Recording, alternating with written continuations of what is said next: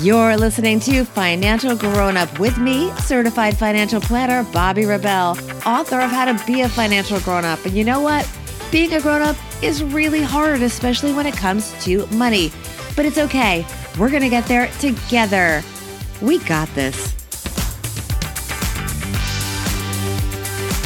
Hey, grown up friends. Odds are you're home, and any spring travel plans you may have had, or even summer plans, are not happening at this point, um, and disappointed.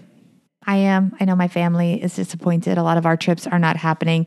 And we have a lot of questions. So, this is an episode that I've put together to answer some of those questions, which may include what happens to your airline status, your hotel status. How are the airlines handling cancellations? And what about flight waivers? Can you get refunds of actual cash right now? And with so many of us social distancing, what are some ways that we can maybe satisfy our travel bug a little bit from the couch? And of course, how will the travel industry come back from this? We have answers. Thanks to the Points Guys Executive Editorial Director, Scott Mayerowitz. Let's get right into it with Scott. Hey, Scott Mayerowitz, thank you so much for joining us here on Financial Grown Up. Thanks for having me. Excited to chat. You are the executive editorial director at The Points Guy. So, the perfect person for us to come to with all of our travel questions. Before we get to those, tell us what's going on at TPG. We've just been so busy. A lot of people right now are in this cancel, cancel, cancel mode and trying to figure out how do you change trips or cancel. And we've been guiding them through that. There are a lot of questions about elite status. And then some of us, the most optimistic, are already looking towards those late spring, early summer trips, hopeful that we can book, but just a little bit fearful. So we've been really busy just helping people through this whole process. And you personally, you're grounded. You're you're coming to me from your home. yeah, I'm coming to you from the Upper West Side of Manhattan. I had canceled a trip to Texas for work the other week, and I just today ended up having to cancel my May 1st trip to Portugal. I was holding on for the last second, but today was the day to get my miles back, and uh, I decided to do it. How far ahead are you personally canceling plans, Scott? The May 1st trip to Portugal was the only one that I needed to get rid of. I have a summer family trip in August to Aruba. Hopefully that will go ahead, but who knows? And right now, what I'm actually doing is I'm using my miles and my elite status to book a lot of things with flexibility. So, using miles to book flights, I've got uh, Bermuda and the Bahamas booked. I am actually thinking of nesting some trips together just in June to hold them with the hope that I can take at least one of them. What does that mean, nesting some trips together? So I would put together like uh, the weekend of June 6th a trip. I would book another one for the following weekend and the one for the following weekend. And hopefully one of those trips will actually come together in the end. But I'm doing fully refundable bookings right now which are more expensive in general are they how are flight prices then? I mean my gut would say they're dirt cheap but then again are they more expensive because there's so few flights?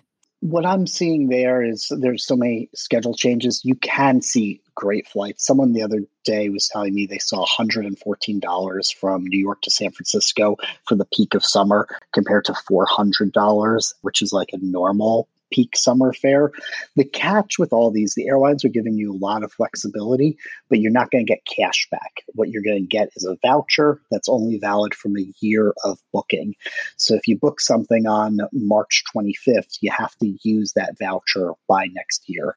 I have elite status with airlines, so I'm booking on miles because I can redeposit those miles for no penalty back into my account and just cancel a trip. And so that would be advice for people if you are booking travel ahead, use miles. If you have elite status, especially, because then you don't have to pay the redeposit fees. If you don't have status, you know, it's like $75 to redeposit. It may or may not be worth it. The flexible cash tickets right now are really good as long as you know that you're going to get a voucher, not actual cash back. So hopefully within the next year, you can use that voucher if you have to change your plans. And so now let's get to some of the questions that we had planned to go over. These are questions that you're getting from a lot of your TPG followers. The first one was, and we've already touched on this, airline elite status. So what are airlines doing? Yeah, it's kind of amazing the folks at the Points Guy keep writing into us and saying, How is my elite status going to be affected? And all the airlines are saying, We understand this is an issue that you are grounded for three, maybe four months, and you can't fly as often as you want to to get your elite status. Right now, some of them are doing some cuts, like British Airways is doing a 30% reduction for all of its members on tier status, and basically saying, here's the new threshold. Good luck with this. Hopefully, we can get you there. They're also doing extensions of any vouchers or companion tickets that might be out there. Uh, US airlines haven't yet pulled the trigger on this. They're, I think, waiting to see how big the fallout is going to be for them and just how long the pain is going to continue. But I would look to see probably a 20, 30, even 40% reduction in what the qualifications are for elite status for airlines. And of course, let's also turn to the second question you're being asked, which is the hotels. What are the hotels doing for their elite status uh, customers? Yeah, here it's a little trickier because we're seeing all sorts of different policies out there. Similar, there have been a few where it's been a 25% reduction in the qualifications. Others are not even talking about this yet. Hilton has actually one of the most generous policies. They basically said if you have elite status right now, we're going to give you another year for free. So, you know, even if you don't have to travel, they're going to extend the status out for another year. They're doing the same with their free night certificates, any other vouchers that people will have. So, that is by far the most generous program that we've seen to date. And Hilton is in a battle with Marriott. They want to win over a lot of people who weren't happy with the merger of Marriott and Starwood. So they're coming out first with this policy and trying to be as pro consumer as possible. And I give them a lot of credit for this. I think this is one of the best things that we've seen any airline or hotel do, and I hope others will follow. Do people need to do anything proactive with both the airlines and hotels to get these, or is it just going to be automatically put on their account? It should be automatically put on accounts, but one of the things that I always say is keep very close eye on all your accounts and make sure you're getting what you're due. Let's go back to talking about the airlines. How are domestic airlines handling cancellation? So this is for just everybody, not just the elite people. And talk about flight waivers. Yeah, so flight waivers keep changing as the cancellations keep going out. There's a lot of flexibility right now that if you have future travel, you can go ahead and get a voucher that you can use within a year of your purchased date to travel. So let me just explain that. Let's say you were going on vacation April 15th and you had a ticket purchased back in January and you decide that you want to get a voucher for that, that is good only until next January. So it's one year from the date of you actually purchasing the ticket. So a lot of people just need to be aware of that. Others want their cash back. They don't want these vouchers. And what I would say there is hold on to that ticket be patient. The airline is probably going to cancel your flight on you. And once they cancel that flight, then you are legally entitled to get a cash back for it. So watch carefully the schedules. And as soon as they cancel it, then you can get cash instead of a voucher. How much wiggle room is there if you call? Do they have have the agents been given more latitude in terms of how much they can accommodate customers when you call a customer service line? Not tons. Airlines are desperate for the cash, so they're trying to upsell you into vouchers. So I've been hearing a lot of if you ask for a refund, they're going to say, We can do that, but are you interested in a voucher instead? And they might add 20% extra value onto that. So some people can come out ahead if you definitely know that you're going to fly that same airline and within one year of the ticket purchase, you're getting an extra 20% bonus there. You could use that for a trip that is hopefully discounted given all that's going on. Right. So there's negotiability in terms of the value of your voucher. And maybe there's negotiability, you tell me, on that date. Because what if you purchased your tickets very far in advance for a big trip and the trip is a month away, but you purchased it 11 months ago? yeah. That doesn't give you a lot of wiggle room from the purchase date. Is there negotiability there just being reasonable? It doesn't hurt to ask, but that's one that the airlines traditionally have not budged on. And that's where you're going to run into your headaches, especially for those trips that you booked a while ago. So then you want to be watching for that flight to be canceled. Yes. And how are flying conditions changing right now? I got a notice from an airline today talking about their social distancing efforts because planes are notoriously, you know, we're squeezed in there so tight. How do they then? I mean, I guess it's happening naturally that so many people aren't showing up for flights, but what are they act? What's it like to actually fly for people that are flying? The few and far between, and I guess far between literally in between their seats. Yeah, if we talk about airline occupancy about a year ago, you had about 89, 90% of all seats filled on planes. What I'm hearing from the industry sources right now is you're looking at 10, maybe 11% of seats filled across the entire system. And there are plenty of flights where there are just completely empty planes out there. Some that they'll run, some that they'll cancel. There are tales of airlines actually booking the middle seat when you book a seat to actually create that social distancing. And the TSA is saying, you know, 85 to 90% of the passengers that normally come through its checkpoints aren't coming through.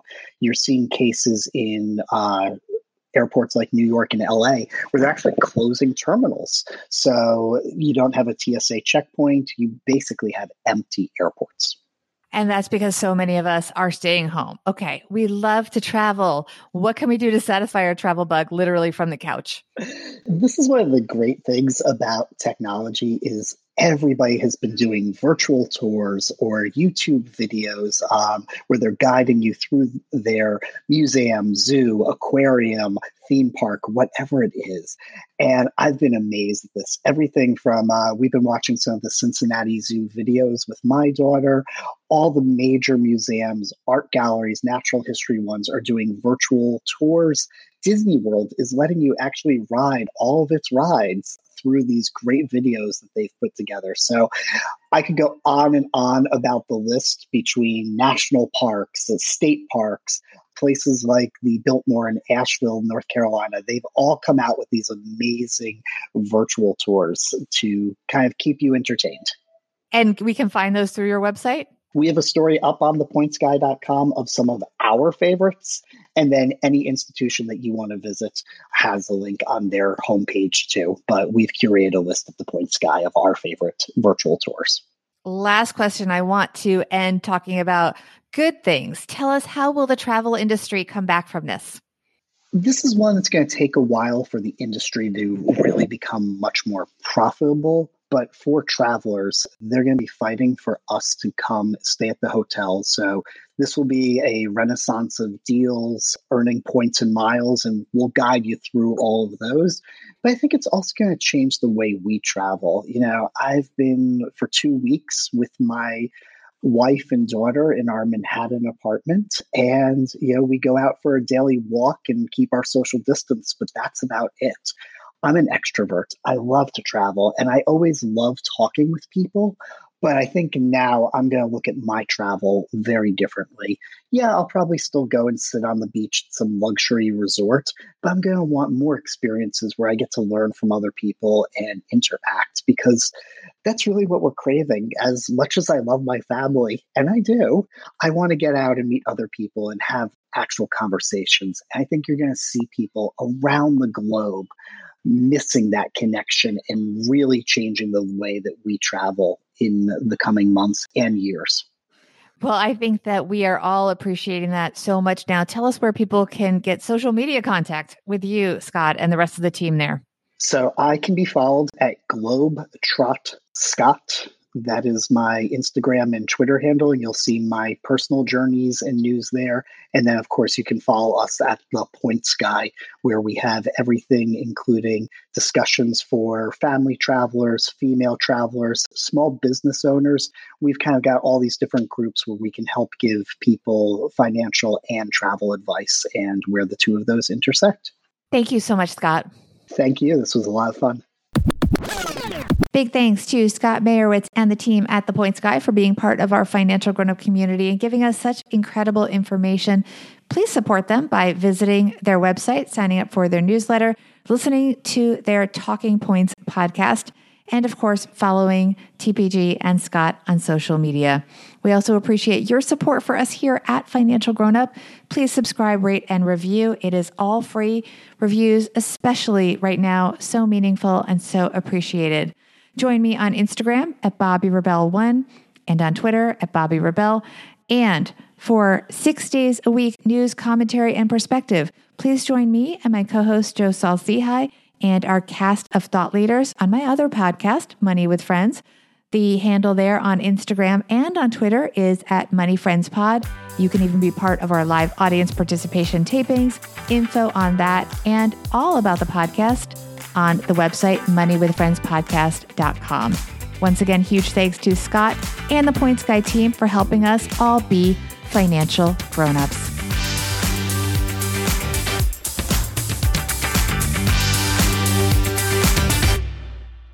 Financial Grown Up with Bobbi Rebell is edited and produced by Steve Stewart and is a BRK Media production.